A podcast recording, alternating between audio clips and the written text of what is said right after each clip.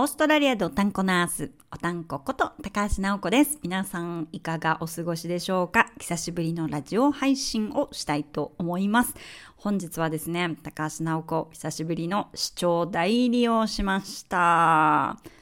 ということでね、話したいことは本当に山ほどありますし、ドラマもいっぱいありましたが、皆さんは今日一日いかがだったでしょうかね？本当ね、コロナがない時でも市長代理って本当大変だなと思って私もこう市長代理経験積みましたけれども、やっぱりコロナ禍はね、もうレベルが違いますよね。最近日本ではレベチっていうんですか？レベチですよね。いやーもうね、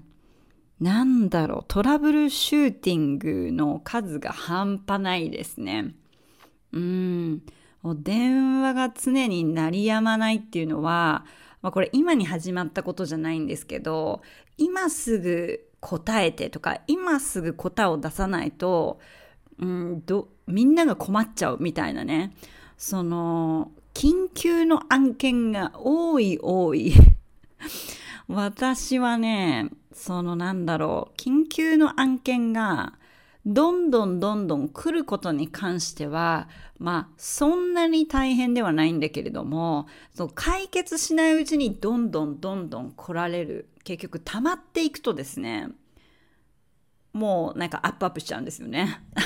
だから忘れちゃったり、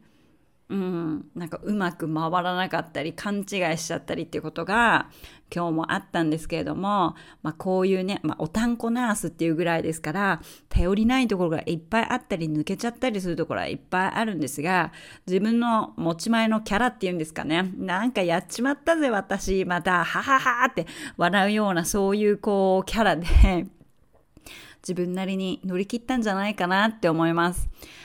なんでしょう。私がこんなんなんで、スタッフのね、自立度が半端ないんですよね。私が 市長代理をするときっていうのは。これは結局、結果オーライなので、私はこのスタイルでリーダーシップを今後も取っていこうと思うし、まあ、しっかりキャラを演じようと思っても演じきれないので、もうこのキャラで行くしか私の場合はないんですけれども、皆さんはね、どんな感じでお仕事をしていますか？自分の良さって活かせていますか？私は最初、こういう自分のところって、すごくダメなところだと思ってたんですけれども、まあ私には私の良さがあるなっていうのを最近すごく気づいて、あの気づくようになりました。しっかり仕事はできないかもしれないというか、完璧に何かね、抜けることなく、きっちりかっちり仕事をするっていうのは私には、ちょっともうそこを求めても無理なんだなっていうことが分かって、逆にじゃあ私の強みって何だろうって考えた時に、やっぱり私のこう、キャラですね。なんか大変でも、もうなんかヘラヘラ笑ってるっていうかさ、みんな、みんな頑張ろうぜ、とりあえず、みたいなね。みんな生きてるかいみたいな、そんな感じで、うん、いろんな、こう、なんでしょう。各エリアに電話して、今日私が市長代理だけど、みんなどう？みたいなところから始まり、週末しっかり充電したかなって。今日も大変だけど、頑張ろうぜみたいな、そういうね、ノリで、一日乗り切ったなという感じがしております。あとはですね、このリーダー的存在になればなるほどですね、うん、英語で感じるのはですね、一度に同同時にいろんな人が話しかけてきたりするので、ほんとね、この対応って難しいなって思います。英語でね。例えば、電話で話してる横で、直接話してくる人もいるわけじゃないですか。誰かと対面で話してて、逆に電話を急いで取ってアンサーしなきゃいけないとか、そういうこともあるわけなんですよね。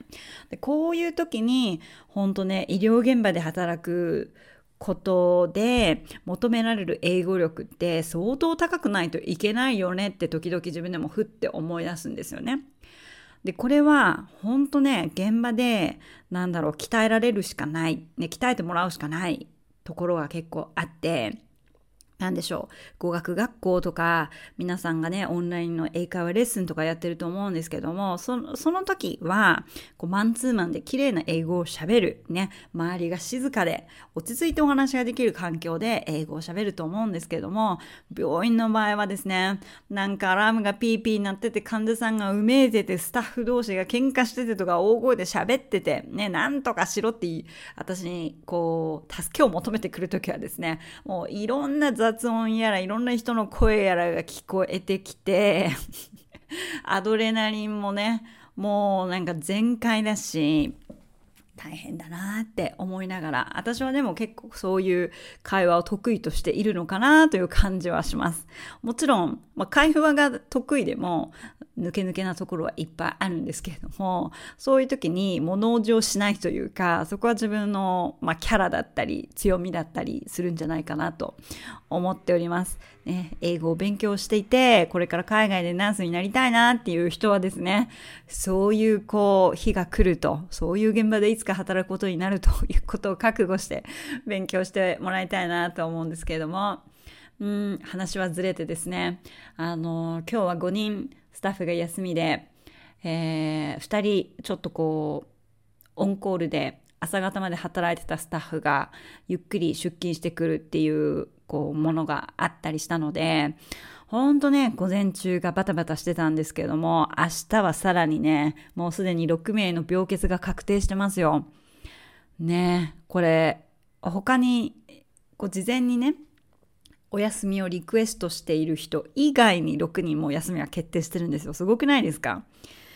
シドニーコロナがまたね人数がじわじわ増えててで特になんか医療従事者で増えてるんじゃないかなって思いますねなんかうんあとは子供の間でもコロナが増えてるっていうことをちょっとちらっと聞きましたね。ですので今後またどういうふうになっていくのかなってそこら辺も気になるところなんですけども皆さんの、えー、お住まいの地域働いてる病院ではどういうふうになっているでしょうか。明日、明後日は私はお休みなので、まあ、病院には行かないんですけれども、職場でね、働いているみんながなんとか乗り切ってくれればいいなぁと思っております。ちなみに明日はね、もうニッチもサッチもいかないぐらいスタッフが足りないので、もう私が今日ですね、あの、放射線科課長と交渉して、明日はアンギオ部屋3つあるうち1部屋は必ずクローズしてくださいねって。うん、そういうこう念を押して帰ってきました。はい。ちなみにね、あの、市長代理をするときは、あの、残業せざるを得ない時もあるんですけれども、今日ね、こんなに忙しかったのに、私残業しなくて済んだんですよ。自分をちょっと褒めてやりたい。そんな感じです。もちろんね、出勤はいつもよりもちょっと早くて30分前ぐらいの出勤。日本では当たり前かもしれませんけど、オーストラリアで30分前出勤ってね、ありえないので、通常のスタッフでは。はい、30分前出勤して、仕事スタートして、時間通りにね、もう何ですか、霧のように消えてったっていうか。まあもちろんスタッフには、私もう帰るからねって、みんな頑張ってねって言って、うん、帰ってきましたけれども、絶対ね、30分から1時間ぐらい今日はもう残業確定だなと思ってたんですけれども、自分のやらなやらなければいけない最低限のことをやって、明日ね、明日でもできることはもう明日に残す。ごめん、明日やってくれっていうことで、あの、申し送りをしっかりして、はい、帰ってまいりました。やっぱりね、あの、管理職とかリーダーたるもの、自分がね、身を削りまくって、なんでしょう。体を壊してしまったり、心が折れてしまったり、ね、あの、調子が悪くなってしまうと、チーム全体が狂っちゃうんでね、ここら辺は本当に気をつけていかなきゃいけないなと思います。で、今日は久しぶりにナースの話をしたわけなんですけれども、今、期間限定で、えー、3月、4月はおたんこナースの相談室というね、企画をやっております。無料の企画なんですけれども、えっ、ー、と、リンクをクリックしていただくと、そこから相談フォームに飛びますので、そこからですね、あの、こんなことで仕事の悩みを抱えていますとか、こういう時はどうしたらいいでしょうかなんていう相談をお待ちしております。新人さんバージョンの、えー、相談室もありますので、リンクをね、えー、クリックして送ってください。なんかね、返信が来ると思いませんでしたって びっくりされる方がいるんですけども、ちゃんと返信しますからね。動画で返信したり、音声で返信したりすることも多いですので、ぜひ気軽に相談してみてください。皆さんのね、考えている、こう、四角い箱の中からは導き出せない解決策も、もしかしたら、あの、皆さんの箱の外に解決策があるかもしれません。それはね、やっぱり自分一人で見つけようと思うと難しかったりするので、全然違う人、特に私みたいにちょっとぶっ飛んじゃってる人にね、相談する方が、意外とね、解決策が見つかるかもしれませんよ。ほんとね、これ騙されたと思って